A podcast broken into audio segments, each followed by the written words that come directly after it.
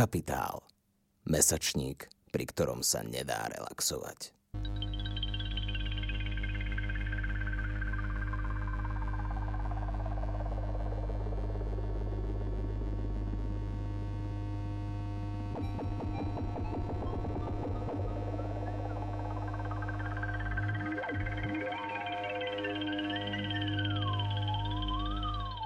Ja som Sasi Moran, vedúca feministickej a queer sekcie v mesačníku Kapitál. Ja som Natalia Heriban a som študentkou sociológie a gendru. A toto je podcast Feminizmus je queer, ktorý sme prebrali po Veronike Valkovičovej ako feministický podcast v mesačníku Kapitál. A feminizmus je pre nás queer aj kvôli tomu, že feminizmus stále nie je normou, aj keď sa teda snaží dostať do mainstreamu a existuje aj, vždycky existoval akože feministický mainstream, ale tie radikálne myšlienky feminizmu tam ešte stále nie sú.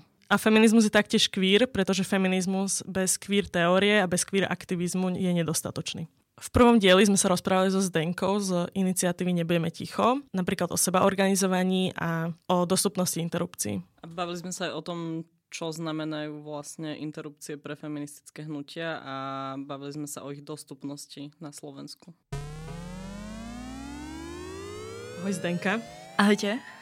Chceli by som sa ťa na začiatok opýtať, že prečo v rámci iniciatívy Nebudeme ticho používate slovo interrupcia alebo umelé prerušenie tehotenstva, namiesto toho, čo používa asi väčšina ľudí v mainstreame a teda slovo potrat? Jo, my v podstate poprvé chceme rozlišovať nejako, že existuje umelé ukončenie tehotenstva alebo prerušenie tehotenstva a potom existuje vlastne prírodzený potrat čo sú dve rôzne veci, aj keď akože fyziologicky môžu si byť v niektorých prípadoch podobné, ale v podstate hlavne pre prežívanie a tak, tak sú to uh, dve veľmi iné veci. A myslíme si, že aj uh, napríklad používania nie slova potrat, keď hovoríme o interrupcii, tak môže byť dosť zraňujúce vlastne pre ľudí, čo si zažili potrat a teraz akože naozaj celý čas budem používať slovo potrat, keď myslím prirodzený potrat.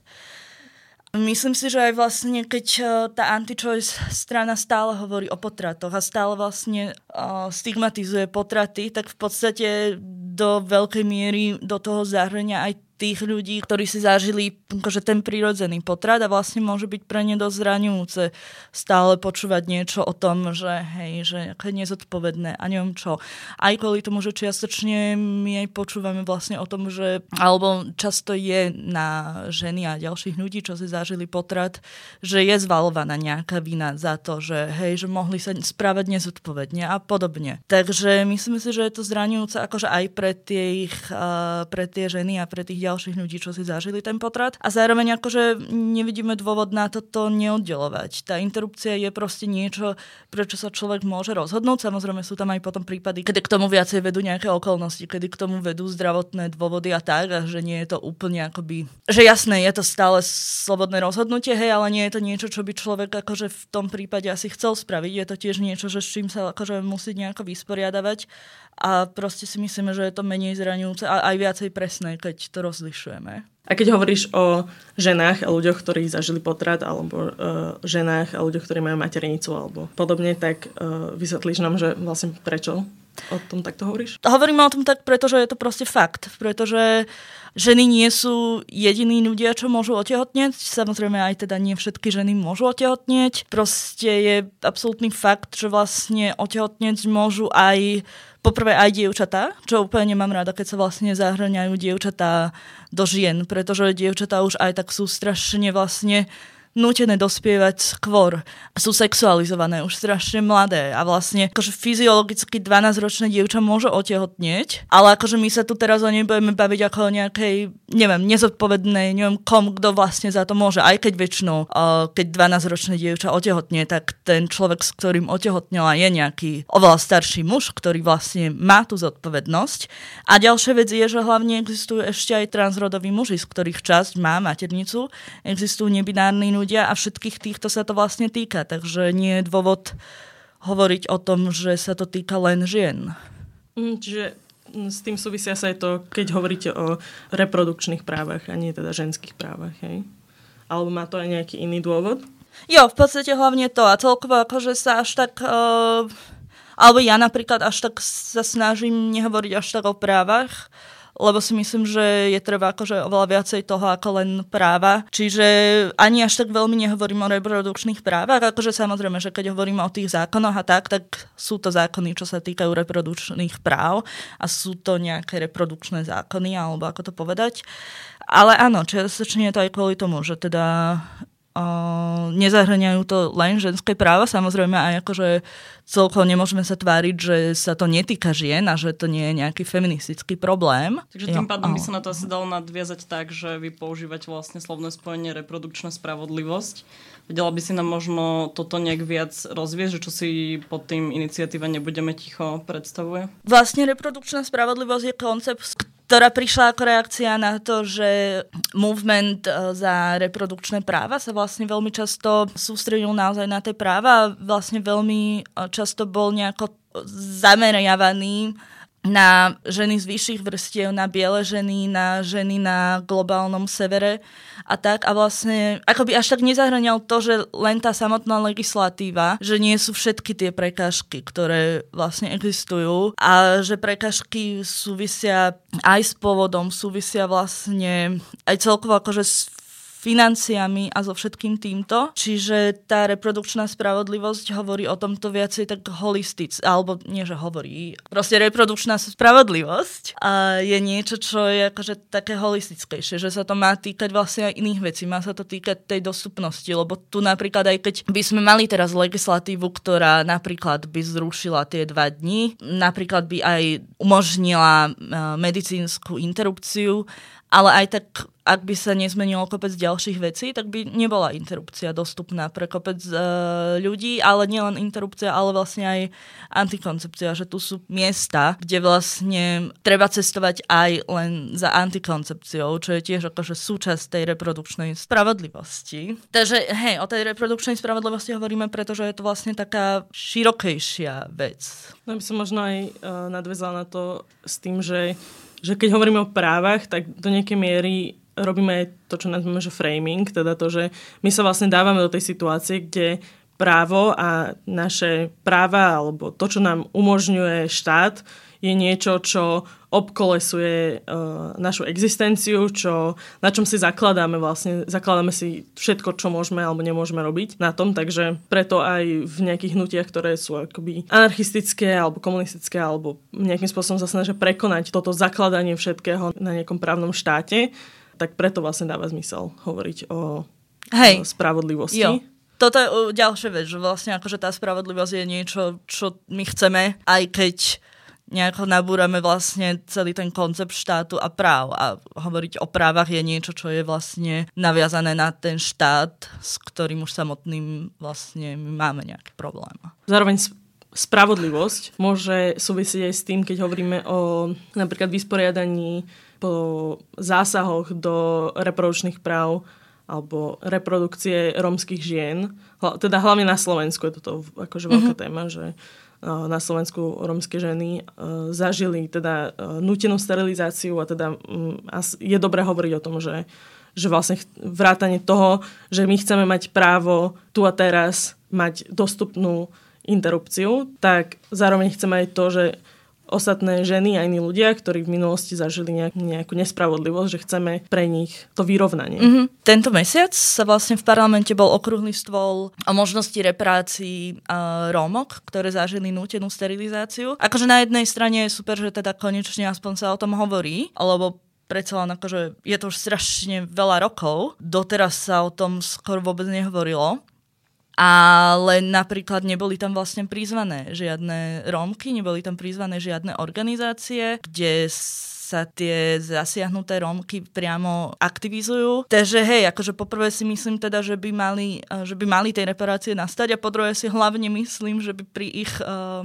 nastavovaní mali byť tí ľudia, ktorých sa to najviac dotýka. To sa netýka len tohto. Vlastne včera sme napríklad mali deň pripomínania existencie intersexuálnych ľudí. A to je to tiež niečo, čo sa na Slovensku proste rutínne vlastne robia operácie, ktoré vôbec nemajú žiaden medicínsky základ. Je to len niečo, čo akoby má fungovať vlastne pre to okolie, aby nejako v úvodzovkách normalizovalo tela tých ľudí. A myslím si, že aj toto by nejakým spôsobom vlastne malo... Má sa začať o tomto nejaká spôsob reparácie, poprvé akože tu sa ani nemôžeme len ra- začať rozprávať o začatí reparácie, keď vlastne ani neskončila samotná tá prax. A potom to isté sa vlastne týka aj uh, transrodových ľudí, že tu vlastne na to, aby si mohli zmeniť doklady, tak si zároveň musia, musia sa vzdať svojej schopnosti reprodukcie, čo tiež si myslím, že by teda akože malo byť viacej nad samotných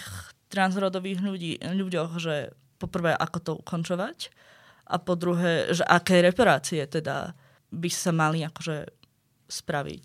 A teda môžeme hovoriť aj o tom, že, že vlastne sú ľudia, ktorí by chceli ukončiť svoju reprodukčnú schopnosť, ale nie je im to umožňované, mm-hmm. pretože mm, v štáte existujú ľudia, ktorých uh, reprodukcia je chcená a ktorých je chcená.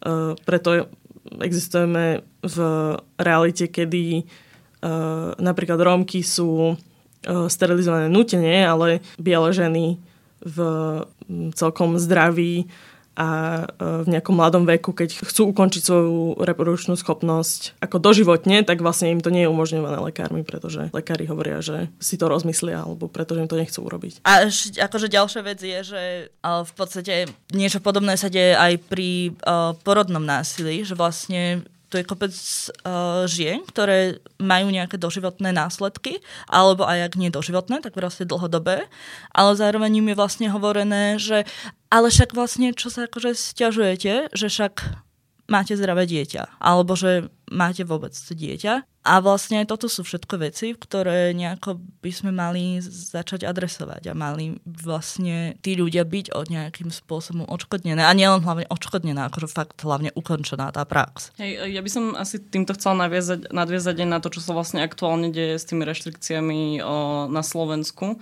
lebo pre mňa je napríklad veľmi zaujímavý fakt, že my sa tu teraz sme sa bavili veľmi zoširoka o veľmi rôznych skupinách ľudí, ale zároveň to, čo vidíme teraz na Slovensku, že celá tá debata sa snaží byť vlastne z tej anti-choice strany posunutá ako keby že na veľmi úzky záber ľudí. A možno, že či by si o, vedela nejak opísať teraz tie ich aktuálne stratégie, lebo to tiež ako keby, že je nejak že veľmi tendenčné, že tá debata sa veľmi akože zužuje a je teraz pre nás veľmi náročné ako keby, že to brať tak do kontextu, lebo ako náhle teda aspoň nemám ten pocit, že sa snaží, snažia niektorí ľudia a iniciatívy prinášať ten kontext, tak je to ako keby že brané do úzadia s tým, že vlastne to sa teraz nerieši a že ako keby, že ten fokus je vlastne teraz iba na ten zákon a iba na tú záborskú a že je to strašne také akože personalizované, mám pocit. Takže ako to vlastne o, vy vnímate v súčasnosti, že či máš pocit, že sa nejak akože menia aj tie stratégie, s ktorými vlastne prichádzajú na Slovensku? Záleží, koho budeme považovať za druhú stranu a podobne, ale napríklad médiami. Je. Strašne no, sú tie zákony personalizované právo tou záborskou a potom to vlastne vidíme aj v kopec diskusiách a podobne, že ako keby sa to vyrieši tým, že Záborská odíde do dôchodku. Alebo niečo také. Poprvé, eh, ten zákon nie je, že záborský zákon. Ten zákon má, myslím, že nejakých 10, povedzme, eh, predkladateľiek a predkladateľov. Všetci sú to vlastne poslanci a poslanky z koalície. A zároveň ehm, zrovna včera som si pozerala že jej Facebook, že čo teraz ako zrovna to rámcuje.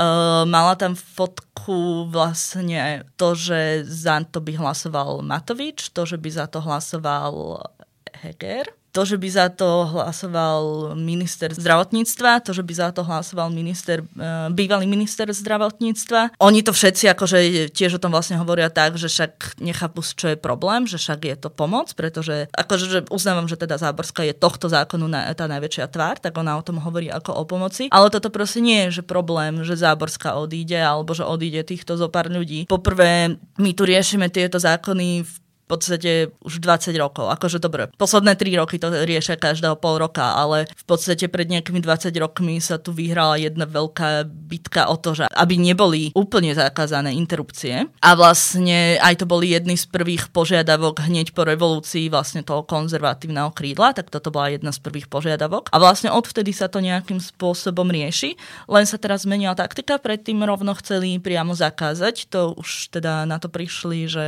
to je strašne veľký krok, rok a že vlastne, že by sa to veľmi ťažko pretláčalo. Teraz je tá taktika v podstate, že poprvé hovoria o pomoci, po druhé hovoria o tom, že však to nikoho neobmedzuje, ešte dokonca začali používať aj termíny ako, že však my dodržiavame tie reprodukčné práva, hej, že začali vlastne používať akoby tie termíny, čo predtým ani nepoužívali a začali používať tie termíny tej druhej strany, že však my umožňujeme tú vo- možnosť voľby a podobne. A že robia len nejaké malé zmeny, hovorí o, tak, že vlastne, že ono sa to ani nebude týkať o, vlastne väčšiny tých žien a ďalších ľudí, ktorí by na tú interrupciu chceli ísť, že ono sa to má týkať len napríklad tých, ktoré proste potrebujú tie tri ďalšie dni alebo štyri, lebo akože my začína, začínajú tu médiá nejako hovoriť o troch dňoch, ale my sme ešte ani len nevideli jej nový pozmeňovák. Ona s tým príde tak, že chvíľku pred hlasovaním, ale teda začali to uh, tak, že je to pomoc, je to len pre tie, uh, čo to budú potrebovať. A vedela by si prosím ťa vysvetliť, že v čom to,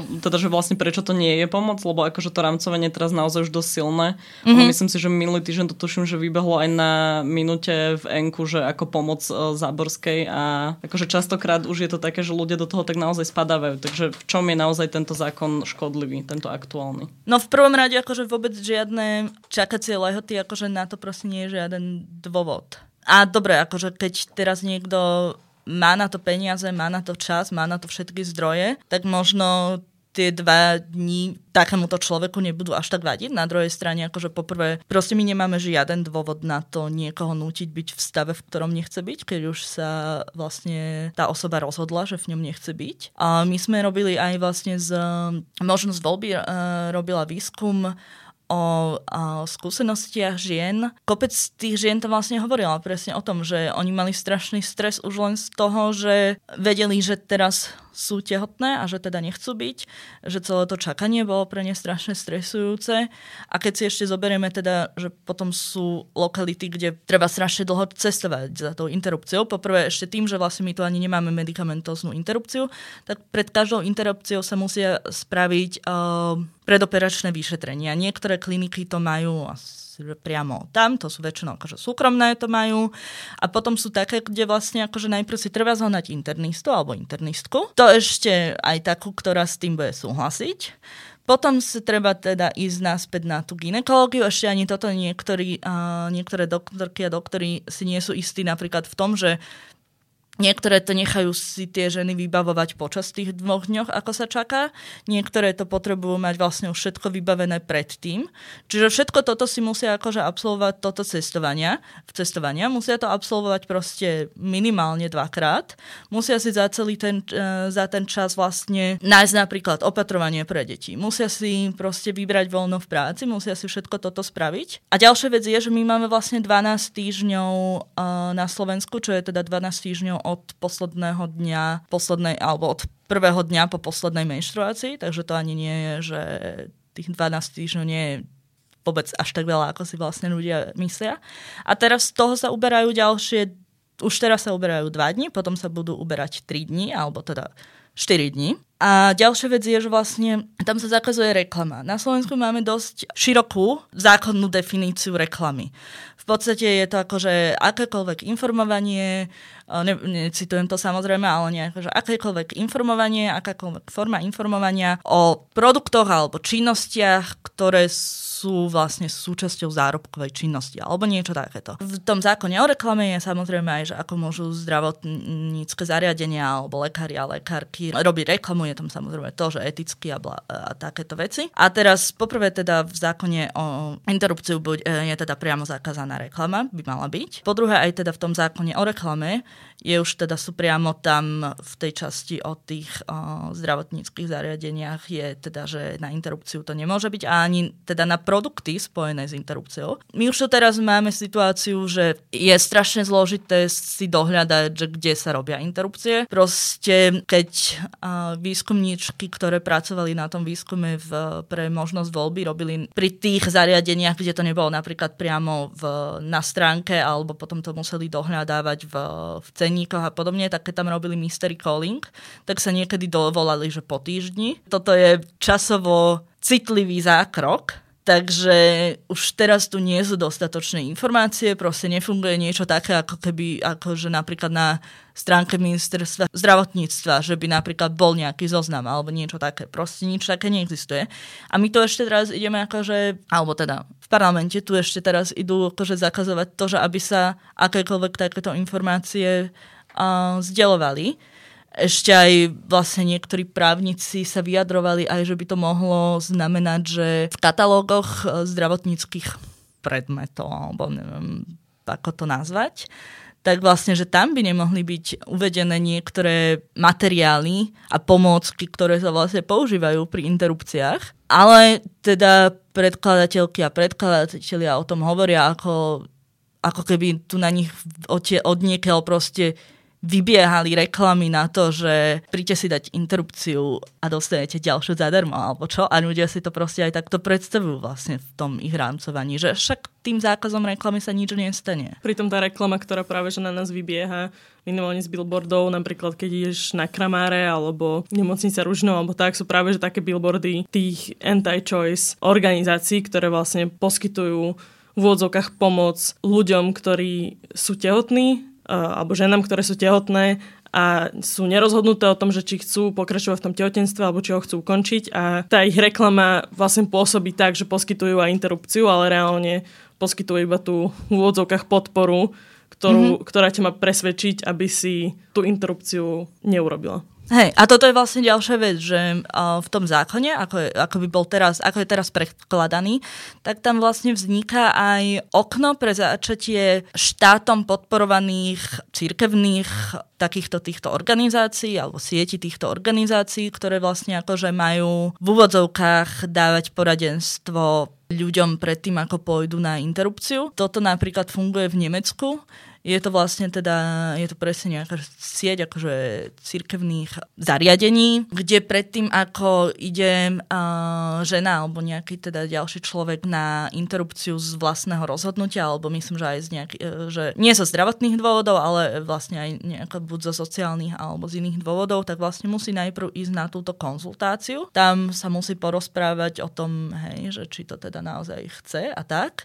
Uh, našťastie, akože oni jej tam nemôžu dať na to nejaké, že nesúhlasné stanovisko, aspoň teda pokiaľ vieme, ale teda musí mať od nich pečiatku, že tam bola. V tomto zákone by na toto vznikal, vznikal priestor na vytvorenie tejto štátom podporovaných anti-choice zariadení, čo ešte aj v takom protiklade s tým, že vlastne organizácie, ktoré sa tu dlhodobo venujú rodovým otázkam, tak vlastne tým sú teraz, boli teraz odobraté dotácie. Vlastne už predtým šli nejaké tým organizáciám, ktoré sú veľmi antihociaké rodové tematiky, sú veľmi blízko napríklad aj záborskej, ale teda znovu, ja to nechcem akože personalizovať na tú záborskú, lebo odíde záborská a tam ich je akože kopec ďalších a toto je celkovo agenda proste konzervatívnej politiky. Toto, napríklad, toto sa môže stať aj v iných krajinách, ktoré nemajú to tak prepojené napríklad s, s náboženstvom. Toto môžeme vidieť napríklad v, ja by som sa akože bála momentálne na mieste feministických organizácií v Česku, tak ja by som si na toto začala akože fakt, že dávať pozor, že ako sa bude vyvíjať tam vláda a tam Česko je akože že slávne ateistická zem. Ešte bolo možno fajn povedať, že prečo hovorím o anti-choice aktivistoch a aktivistkách a nie pro-life aktivistoch a aktivistkách, keďže my to používame a teda nevysvetlili sme to. Mm-hmm.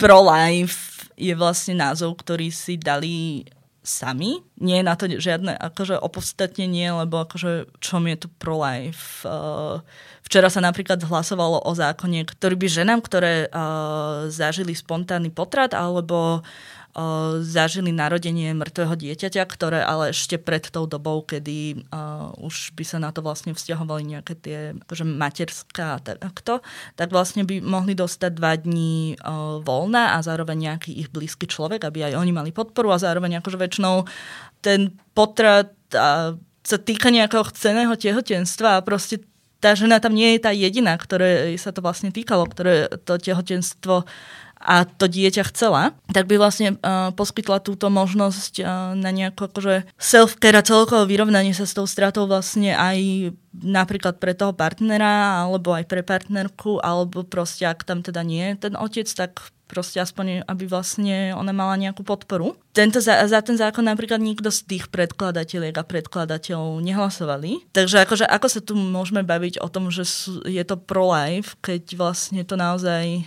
začína a končí pri tehotenstve, alebo teda nie, nezačína a nekončí to pri tehotenstve.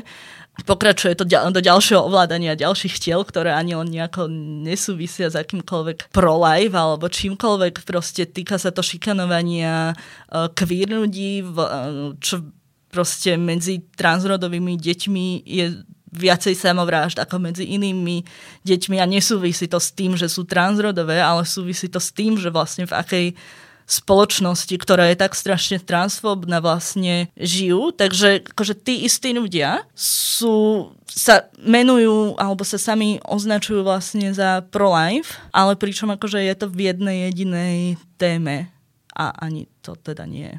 Ono bolo možno fajné povedať to, že tá transfóbia sa strašne sústredí na to, že nemôžeme nechať deti zasahovať do svojich tiel takým spôsobom, ako používať blokovanie puberty a, alebo hormóny a tak ďalej, ale vlastne úplne ignorujú fakt, že vlastne to, to všetko robíme intersexuálnym deťom, uh-huh. ktoré nie len, že, že sú akoby povinne dané na nejaké uh, na nejakú hormonálnu liečbu, ktorú vlastne veľmi často um, na ňu není žiadny uh, medicínsky dôvod, ale okrem toho aj ako tam prechádzajú vlastne tým, čo teraz už nazývame, že, uh, že zmrzačenie alebo genitálna mutilácia, teda ako LGBT aktivisti alebo queer aktivisti a aktivistky to už teraz takto nazývajú, pretože proste to, čo robíme intersex deťom a hlavne už v takom veku, ako už po narodení, je proste hrozná vec, ale to nie je niečo, o čom budú oni hovoriť. Hej.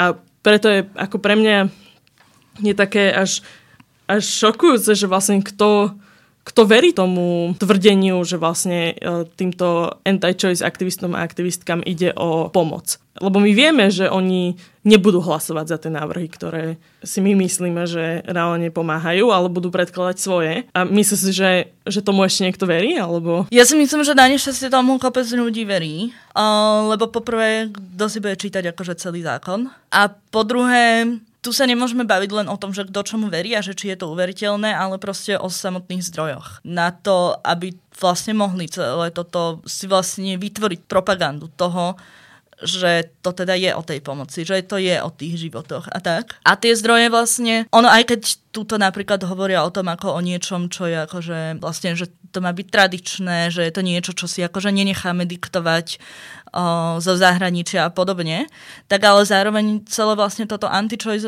hnutie spolup- spolupracuje, má vlastne akože dosť aj zdieľa zdroje, a teraz nemyslím len finančné, myslím aj akože vedomostné a taktiky a podobne. Čiže to, že či tomu ľudia veria, akože áno, veľmi veľa ľudí, akože je to to, čo počúvajú často. Na druhej, akože aj keď je túto ten pochod za život, alebo ten druhý za rodinu, tak tu sa proste zvážajú akože ľudia autobusmi proste z každej fary a podobne.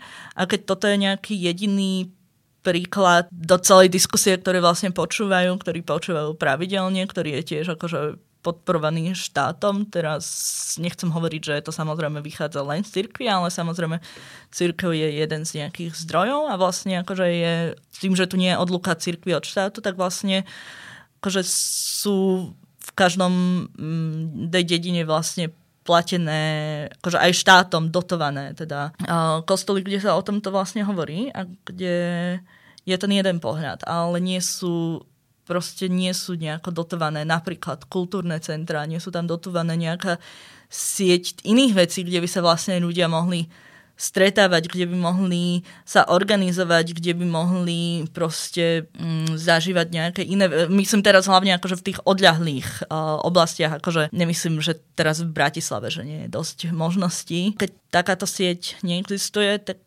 potom je jasné, že tá, tá idea, ktorá je viacej viditeľná, takže akože aj jej ľudia veria. Keď o, sme to načetli, vlastne aj si už začal hovoriť o tom, že aké sú vlastne zákony, ktoré by nejako rozširovali tú zdravotnú starostlivosť, tak vedela by si ešte povedať, že ako by sa vlastne, lebo častokrát sa hovorí o tom, že o, je fajn, keď proste poslanci a poslankyne aspoň hlasujú za, akože za udržanie toho statusu quo, ale už si sama proste povedala, že koľko um, strašne veľa prekážok musí človek už teraz vlastne prekonať, aby vôbec sa dostal k tej interrupcii.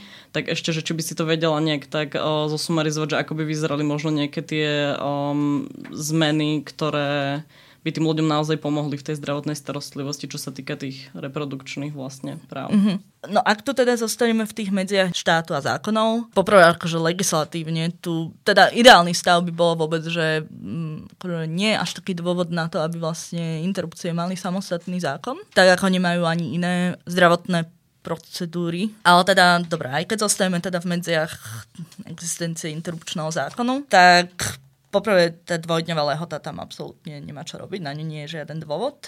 Po druhé, že ak existuje hociaká modernejšia, šetrnejšia tak forma, tak má byť samozrejme legálna a teraz akože momentálne existuje samozrejme medikamentozná interrupcia, ak vznikne niečo lepšie, tak akože ani o tom sa nemá hlasovať, to tam má byť v podstate automaticky. Ďalšia vec, akože, ktorá by vlastne s tou dostupnosťou pomohla je nielen to, že teraz akože mať medikamentóznu e, interrupciu, ktorá je ale stále pod dohľadom uh, lekárov a lekárok, tak mať proste možnosť celkovo na samo manažovanie si svojho ukončenia tehotenstva. Myslím, že to je v celku taká akože základná vec, keď hovoríme o telesnej autonómii, je vlastne, že keď na to nie je nejaký medicínsky dôvod, aby, alebo keď sa tak človek nerozhodne, že samozrejme chce ísť do nejakého zariadenia, tak proste nie je dôvod, aby si nemohol alebo nemohla sama vlastne riadiť svoju interrupciu. O, ďalšia vec, akože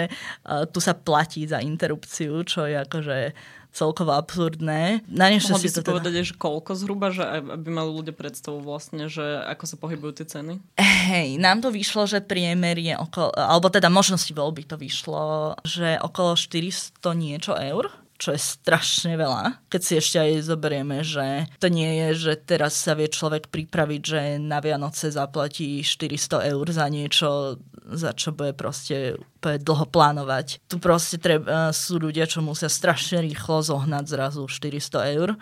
Proste sú ľudia, čo sa zadlžujú. Ešte ďalšia vec, že tým, ako je tu vlastne strašne stigmatizovaná interrupcia, tak akože by ďalšia taká prekážka, že teraz akože nájdi niekoho, že komu buď akože môžeš povedať, že len tak potrebujem teda 400 eur alebo teda nejakú čiastku z toho, alebo sa môžeš teda zdôveriť s tým, že prečo ju vlastne potrebuješ, to ešte tam teda potrebuješ si byť istá, že nie len akože ťa nebude odsudzovať, ale že to ani nikdy vlastne nejako, akože nepoužije ako zbraň proti tebe neskôr. Plus sú tu ženy, ktoré žijú v násilných vzťahoch, kde akože poprvé vlastne odopieranie antikoncepcie a celkovo nútené tehotenstvo je jedna z, z metód násilia vo vzťahu a je jedna z metód udržiavania ľudí vo vzťahoch, alebo teda tej časti ľudstva, ktorá môže odtehotnieť a proti, e, a proti ktorej sa toto dá používať ako zbraň. Čiže a rovnako keď... aj finančná kontrola je samozrejme... Hej, hej, hej, hej. Čiže ešte aj oni si akože majú tam zrazu z toho spoločného rodinného rozpočtu, akože ktorý už tak je držaný nejako tak násilne, tak akože si zohnať tie peniaze. Však to samozrejme, že potom nejde. Vlastne my tu máme nejako akože ministerstvom zdravotníctva garantovanú cenu interrupcie, ktorá úplne nerozumiem tomu, že ako funguje, pretože on je asi že 280 eur. Teda vôbec nie je tá skutočná cena. Samozrejme v tých 400 je už aj, sú aj tie predoperačné uh, vyšetrenia a tak, lebo aj samozrejme aj to sa tu platí. A ešte čo je taká vec aj, ktorá funguje aj na, alebo šokuje aj ľudí, ktorí si teda myslia, že by si ženy a ďalší ľudia s maternicou mali platiť teda za interrupciu sami, tak čo šokuje ešte aj ich je vlastne napríklad aj po interrupcii, na interrupciu po znásilnení tak ani na to sa nie je niečo také, že by to bolo preplácané. Hej, že tu je niekto znásilnený a následne si musí ísť ešte zaplatiť za uh, interrupciu, čo je akože jediná možno také, že čo má uľahčenú situáciu je, že je tam nejaká nepríjemná sestra, ktorá je na všetkých ostatných uh, a ostatné, čo prídu na interrupciu, tak je fakt, že veľmi nepríjemná, veľmi odsudzujúca, tak možno na túto bude menej. Akože to je asi tak jediné uľahčenie tej situácie, ale žiadne, že niečo finančné alebo niečo také. Ešte jedna vec, čo, čo vlastne spôsobuje to, že interrupcie sú veľmi nedostupné, je vlastne tá výhrada na svedomí. A myslím si, že s tou by sme mali niečo robiť, alebo že, že mala by tam nastať nejaká zmena. Takže ja si nemyslím, že by tu mala byť. A ani v tom, tým spôsobom, ako je definovaná v zákone to je ešte ďalšia vec, že vlastne takým spôsobom, ako je definovaná v zákone, sa ani, uh, vlastne ani to sa nedodržiava, lebo podľa zákonu by to poprvé malo sa týkať len konkrétneho lekára alebo lekárky, ale tu my sa stretávame s tým, že si... Existujú vlastne celé nemocnice, kde je akože aplikovaná tá výhrada. Hej, tu, alebo existujú uh, doktori a doktorky, ktorí v nejakej nemocnici, ktorá im to teda zakazuje, tak akože majú výhradu vo svedomí ale neskôr idú teda na súkromnú kliniku, kde už nemajú výhradu vo svedomí, lebo tá klinika si ju neaplikuje. A tak, a proste, že je tu medicínsky zákrok, ktorý patrí do toho odvetvia. Nemalo by byť možné vlastne odmietnúť niekomu vykonať medicínsky zákrok. Hej, že ono by to bolo absurdné, keby to bolo v nejakom inom, nejakom inom kontexte, že že vlastne uh, gastroenterológ sa rozhodne, že má výhradu o svedomí a proste nevykonať kolonoskopiu, lebo, lebo sa mu to nepáči, tak, tak by sme si povedali, že to je aká absurdné, však to je proste normálny zákrok, a ktorý patrí k závodnej starostlivosti, ale vlastne z tých politických dôvodov sa interrupcia nevníma ako, ako zdravotná starostlivosť, napriek tomu, že ňou je. Hej. A ešte ďalšia vec vlastne, čo s týmto súvisí, je, že uh, sú niektoré uh, nemocnice, ktoré vlastne si uplatňujú hromadne výhradu vo svedomí, pretože sú, um, sú výukovým centrom uh, univerzít. Uh, myslím, že si to aplikuje katolícka univerzita. To nechcem ho, akože nie som si istá menami univerzít, ale proste, hej, že je teda uh, nejaká univerzita s cirkevným backgroundom a vlastne tam teda nevyu, e, nerobia interrupcie po prvé a po druhé ich ani nevyučujú. Čiže vlastne z tých univerzít nám potom vychádzajú ľudia, ktorí nevedia spraviť nejaký základný zákrok a teraz aj keby, že sa teda bavíme o tom, že OK, no tak môžu nesúhlasiť, ak je to na vlastnú žiadosť alebo podobne. Ale proste teda aspoň tí predkladateľe a predkladateľky vlastne hovoria, že ale však ak ide o zdravie, ak ide o život, tak samozrejme sa to umožňuje. No ale nie, no keď my tu vlastne vychovávame nejaké lekárky a lekárov, čo ani len to nie sú učení, ako sa to robí, tak akože potom zrazu, keď ide o život a keď ide o zdravie, tak im nepríde zrazu niekde z hora tá vedomosť, že ako sa to robí, ale proste, keď to tí ľudia ani nevedia, lebo vlastne celá univerzita a celá tá nemocnica, kde sa vlastne učili, to nerobí a odmieta to, no tak ani to nemajú ako vedieť.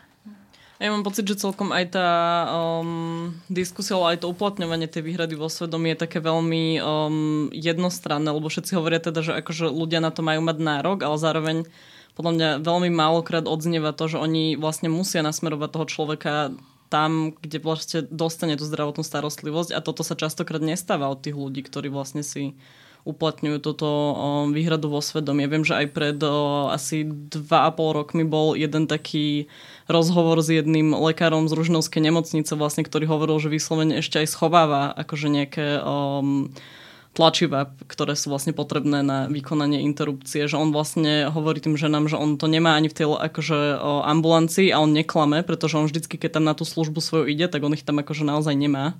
Takže to je ako keby, že to, že ten človek ako keby, že nejak, že môže odmietnúť, ale on musí nasmerovať vždycky tú osobu k tej Hej. zdravotnej starostlivosti a toto sa absolútne nedieje. Hej, vlastne akože aj ten zákon ako je, ktorý teda nie je dobré, tak ale ani tak sa vlastne nedodržuje. A ďalšia vec je, že aj keby akože teraz nieko, uh, niekam poslal, tak akože ak ju pošle do iného zariadenia alebo podobne, tak akože prečo zase tá žena alebo ten ďalší človek, uh, ktorého sa to tehotenstvo môže týkať, tak prečo akože má ísť zrazu do iného mesta alebo má ísť niekam inám, má zase cestovať neviem koľko. A ešte aj tam vlastne si nemusí byť vždy istá, že tam teda nebude výhrada vo svedomí, alebo že tam to teda bude fungovať. Takže proste my tu fakt, že nemáme dostupné základné veci. A ešte k tomu sa to vzťahuje vlastne aj, alebo teda minimálne, že niektorí doktori a doktorky si to vzťahujú aj napríklad na predpisovanie antikoncepcie, na vydávanie antikoncepcie, dokonca aj na umelé oplodnenie, ale aj také, že niektoré ženy hovorili skúsenosti o tom, že proste boli na sone a že mali dvojčky a vlastne samotný ten zdravotník alebo personál, tak ešte bol taký, že a to nemáte akože z umelého oplodnenia, že my s týmto akože že nesúhlasíme, ešte aj toto sa tu komentuje.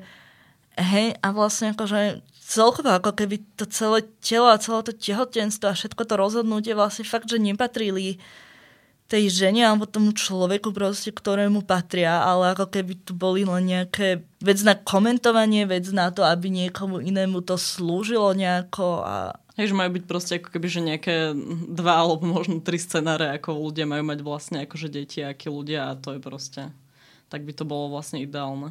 Aha. A ešte keď sa tu hovorí o tom, že vlastne že majú sa deti robiť pre to, aby sme mali dôchodkový systém a aby sa dal udržať tento celý ekonomický systém, tak akože však proste ekonomické a sociálne systémy sú predsa niečo, čo akože my ako ľudia máme tvoriť a meniť a tak.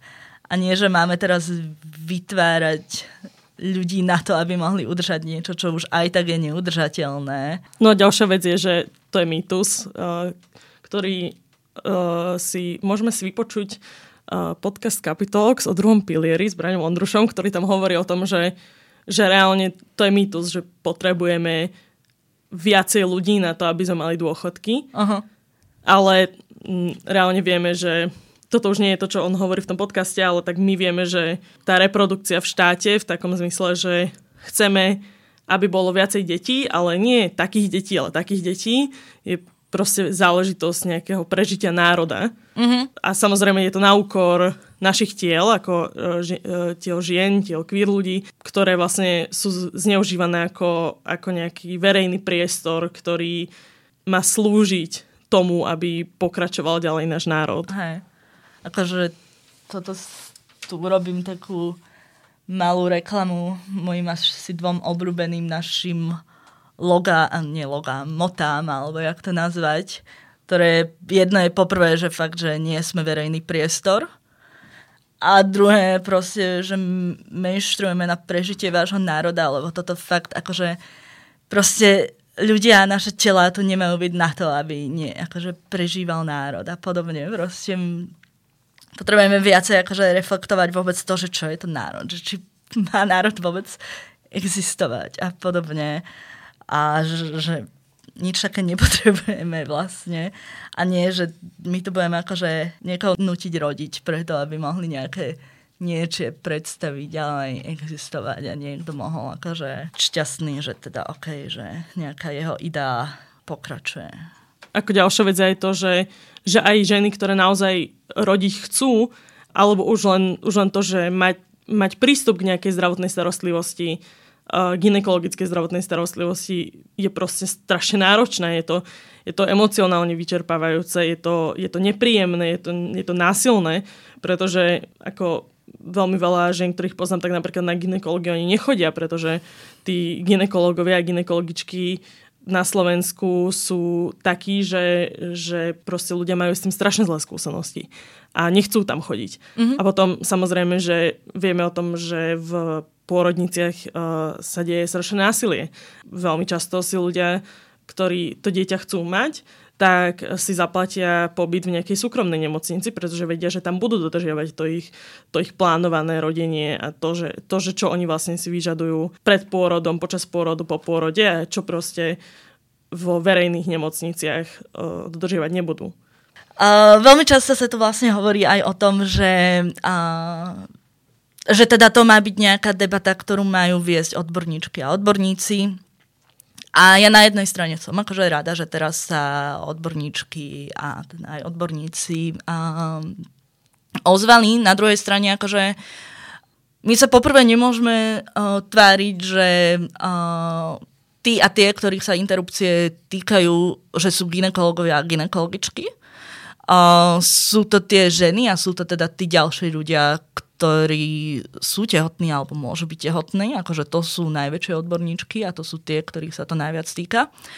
A po druhé, akože nemôžeme ignorovať aj to, že práve kopec tohto násilia a kopec týchto reštrikcií, kopec tej stigmatizácie prichádza práve z tohto prostredia, ktoré je nazývané akože prostredie tých odborníčok a odborníkov. Sme mali vlastne jednu ženu, ktorá pri druhom dieťati, vlastne pri uh, druhom pôrode, zažila také násilie pôrodné, že, že akože ona vždy aj chcela, že dve deti, ale akože bola taká, že ak by náhodou boli tri, tak akože OK, budú tri. Ale v podstate po tom druhom pôrode si povedala, že absolútne nie, že toto by nezvládla znovu, že bolo to vlastne pre ňu traumatizujúce Neskôr ešte, keď aj uh, kojila, bolo to fakt veľmi rýchlo po tom prvom pôrode, tak si myslela, že znovu otehotnela a aj sa preto rozhodla pre interrupciu. Nakoniec teda nebola vôbec tehotná, bol to nejak akože falošný poplach a tak, ale vlastne kvôli tomu pôrodnému násiliu, ktoré predtým zažila, by išla na tú interrupciu. Takže áno, tieto od lekári a lekárky, jasné, že časť je na našej strane, ale časť uh, vlastne je súčasťou toho problému a my sa nemôžeme tváriť, že nie. Celkovo nemôžeme sa akože tváriť, že nejaká schopnosť nás o sebe rozhodovať a tak, že vlastne je nejaký medicínsky problém. Lebo to proste nie je, že medicínsky problém.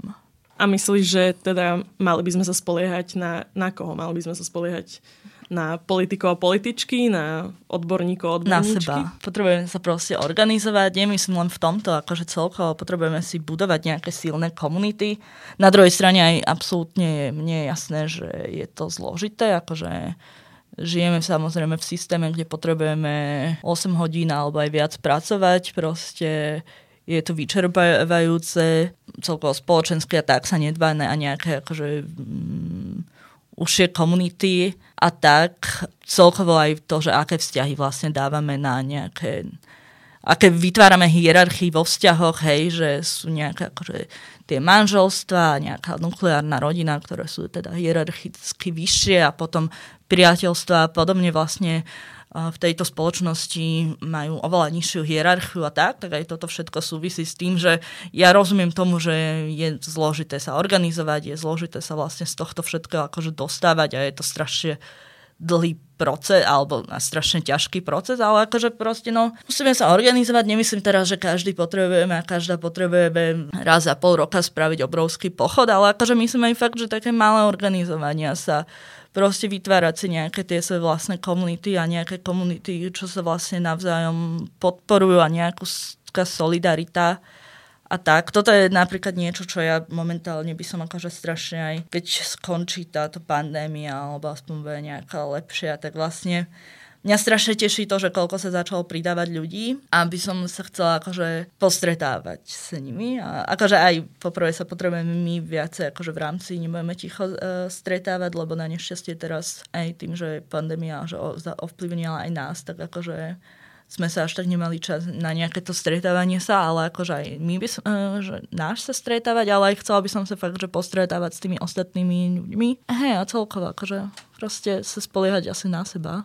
No, ono je celkom aj obdivuhodné to, že že sa vám podarilo naozaj ako zmobilizovať takú veľkú časť ľudí, pretože je samozrejmosť, že pandémia je úplne skvelý čas pre poslancov a poslankyne, ktorí sa snažia vlastne spôsobiť to, že, že interrupcie už nebudú vôbec dostupné, tak e, vlastne pandémia je úplne skvelý čas na to dávať takéto návrhy, pretože vedia, že tá opozícia, a teraz nemyslím parlamentná, ale ako my, ako ľudia, ktorí sme proti tomu, tak uh, že, že vlastne naše protestovanie je, je obmedzené, ako aj uh, vlastne naposledy, teraz pred pol rokom mám na mysli, uh, kedy ten pochod proste musel byť, že, že síce tá vôľa tam bola, že tam príde veľmi veľa ľudí, ale, ale musel byť rozdelený, museli tam byť uh, rozostupy, teraz museli mať rúška a tak ďalej a že všeobecne aj tá pandémia ako trvá už uh, koľko rok a pol a všetci sme unavení a unavené. A myslím si, že veľmi často teraz aj vidíme to, že,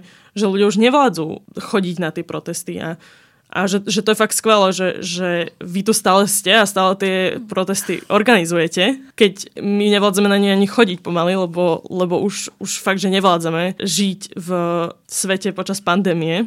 Možno, akože, myslím si, že je fajn povedať, že to není, to není nejaká naša osobná chyba, že my by sme nejako nezvládali alebo neboli dostatočne disciplinované alebo, alebo nenutili sa, ale to je proste tá realita toho je strašne ťažká.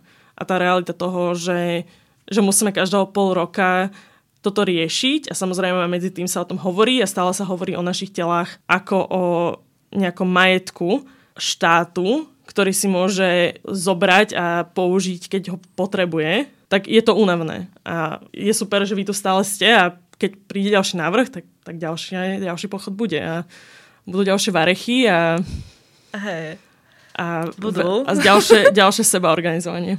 My si aj tak niekedy hovoríme, že vlastne tým, že sme si na začiatku zvolili ako náš názov to, že nebudeme ticho. Takže je to potom aj také akoby, že vlastne si niekedy tak hovoríme, že ach, OK, musíme sa znovu ozvať, že vlastne, že sami sebe sme povedali, že OK, že nebudeme ticho. K tej pandémii, tak vlastne my sme aj preto začali používať tie varechy, že ten predposledný väčší návrh, ešte medzičasom bol jeden Čepčekov alebo dva Čepčekové návrhy, tak vlastne to bolo tesne potom, ako bola prvá vlna pandémie, kedy sa strašne veľa proste, akože celkovo tento systém samozrejme stojí na tej neplatenej práci a strašne veľa z tej neplatenej práce robia ženy a robia ďalší neprivilegovaní ľudia.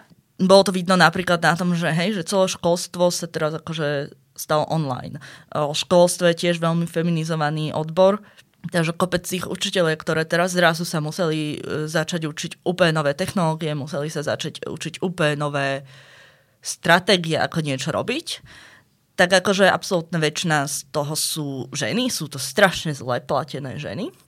Zároveň teda všetky tie deti prišli domov, takže zrazu tam vzniklo oveľa viacej práce v tej domácnosti, že stále väčšina tej práce a väčšina výchovy a tak stojí na tých ženách. Zároveň kopec tých pozícií, ktoré vlastne nemohli byť poslané domov a nemohli ísť na home office, ako predavačky, ako sestry, ako zdravotníčky, zdravotníci, tak aj tam je vlastne strašne veľa žien, strašne veľa neprivilegovaných ľudí. Vlastne celá tá prvá vlna, aj potom tie ďalšie, ale teraz hovoríme priamo v kontexte tej prvej vlny, tak stála na týchto ľuďoch. Sú sa tu každý týždeň, alebo koľko sa im tu tlieskalo a ňom čo, proste všetko tu stojí na nás. A zrazu sa príde s návrhom, ktorý zase akože nešlo samozrejme, lebo už v posledných pár návrhov nejde nikdy o, cel, o zákaz. Ide o spochybňovanie vlastne rozhodovania o sebe a o schopnosti rozhodovať o sebe. A vlastne potom, čo to akože bolo vidno, že celý tento systém stojí na všetkej tejto práce týchto ľudí, tak zrazu tým istým ľuďom sa vlastne povie, že ale však vlastne vy neviete o sebe rozhodovať, vaša práca nie je dôležitá, vy vlastne potrebujete našu, neviem, nejaké guidance. A takže aj preto sme si zvolili vlastne tú varechu, lebo je to pre nás symbol aj tej starostlivosti, ktorú považujeme za strašne dôležitú, a za symbol tej neviditeľnej práce a toho vlastne nejaké pripomenutie toho, že akože hello, že ono to tu akože dosť stojí vlastne na tejto práci. A zároveň akože nejaký vtip a nejaký sarkazmus a tak vždy bol súčasťou protestných hnutí. Je to tiež nejaká, povedzme, že forma self-care. A to, že varchy aj sú nejaká akože povedzme, že môžu byť výhražné, môžu byť ako niečo, čo tu vie situáciu zamiešať a tak. Preto sú vlastne ako, že sme ich začali používať. A čiastočne aj kvôli tomu, že my vlastne až tak nechceme napríklad používať uh, vešiaky. A to vlastne súvisí aj s tým, že čo ste sa ešte úplne na začiatku pýtali, že prečo vlastne nepoužívame slovo potrat. A ja akože napríklad rozumiem tomu, že, pre, že v čom akože vešiaky majú nejakú svoju úlohu v tomto hnutí, ale zároveň si myslím, že tiež môžu byť nejako akože retraumatizujúce a podobne, hej, že akože vlastne je to zase len nejaké to ukazovanie tohto, že toto je to zlé a toto je to obližujúce. A ja akože napríklad nechcem, aby na, niekedy na mňa ľudia akože uh, raz za čas navrhnú, že však prečo to neurobíte ako tichý pochod, ako nejaký že smutočný pochod. A ja akože si myslím, že všetky tieto návrhy a tak sú smutné, je to únavné a tak, ale akože nechcem, aby sme protestovali nejakým, že akože smutočne, ticho a neviem ako. Poprvé my do toho musíme ísť aj s nejakou to víziou tej lepšej budúcnosti, s nejakou tou akože bojovnosťou. Ja na tých protestoch cítim nejakú že takú kolektívnu radosť aj z toho, že fakt, že bojujeme tu za niečo, že takú tú radosť z toho, že vlastne, že to nenechávame len tak. No a to ma strašne tak A zároveň byť protest sám o sebe aj o tom posilnení sa práve. Hej. Aj navzájom, ale akože aj sám alebo sama pre seba. A ešte mi tak napadá, že nakoniec by bolo možno veľmi fajn povedať, že ako vás vlastne môžu ľudia rôzne podporiť. A ja ešte som si potom spomenula, že som vlastne chcela aj povedať niečo o tých ostatných mestách, lebo to, že, vlastne, že sa ľudia pridávajú a to je akože absolútne úžasné a pre mňa akože na jednej strane jasné, že je to únavné do istej miery, akože je všetká tá komunikácia a tak, ale na druhej strane je to pre mňa jedna z takých najposilňujúcejších vecí, že vlastne keď sa pridávajú ďalší a ďalší ľudia v iných mestách, proste a keď sa pridá, že Trnava a keď tá organizátorka tam komunikuje s uh, trnavskými médiami a tak a proste si tam prechádza nejakými prekážkami a tak. Takže aj toto je pre mňa jedna z takých najlepších momentov toho vlastne, že ako sa pridávajú ľudia a podporiť. No poprvé akože fakt, že starajte sa o seba. A dá sa teda momentálne sa dá adoptovať varecha, akože ak hovoríme napríklad o finančnej pomoci, tak uh, dá sa adoptovať uh, varecha alebo nejaký plagát a tak a dá sa podporiť finančne. A ďalšia vec je, že proste fakt, že berme si ten verejný priestor, buďme viditeľné, proste dávajme naše odkazy do verejného priestoru. Aj to, že ako som hovorila, že proste tá druhá strana má strašne veľký akože potenciál na to šíriť info a akože sieť na to vlastne, že ako šíriť nejaké svoje myšlienky a tak. A my ju na nešťastie nemáme, takže toto, že akože fakt, že dávať ďalej tie myšlienky, dávať ďalej nejaké veci, že proste hoci čo, čo, čo my zverejníme, alebo akože jasné, že nie sme len my, čo toto robíme, akože tu fakt sa tomu venujú aj ďalšie nejaké organizácie, aj jednotlivci a jednotlivkyne, tak akože pomáhať akoby so šírením tohto. A potom, že ak sa niečo, ak teda bude ďalší návrh a bude sa znovu musieť ísť do ulic, tak sa nám ozvite a my vás veľmi radi akože inštruujeme, že ako ďalej OK, tak ďakujeme ti veľmi pekne, že si prišla. Teda ďakujem za pozvanie. Ďakujeme Zdenka, radi sme ťa aj videli a počuli a ďakujeme za všetko, čo si sem dnes priniesla. Počúvali ste Capitalx, podcast angažovaného mesačníka Kapitál, ktorého vznik podporila Rosa Luxemburg Stiftung zo zastúpení v Českej republike a Fond na podporu umenia. Viac článkov nájdete na webovej stránke www.kapital.noviny.sk, kde nás môžete podporiť napríklad objednaním predplatného. Za čo vám vopred ďakujeme.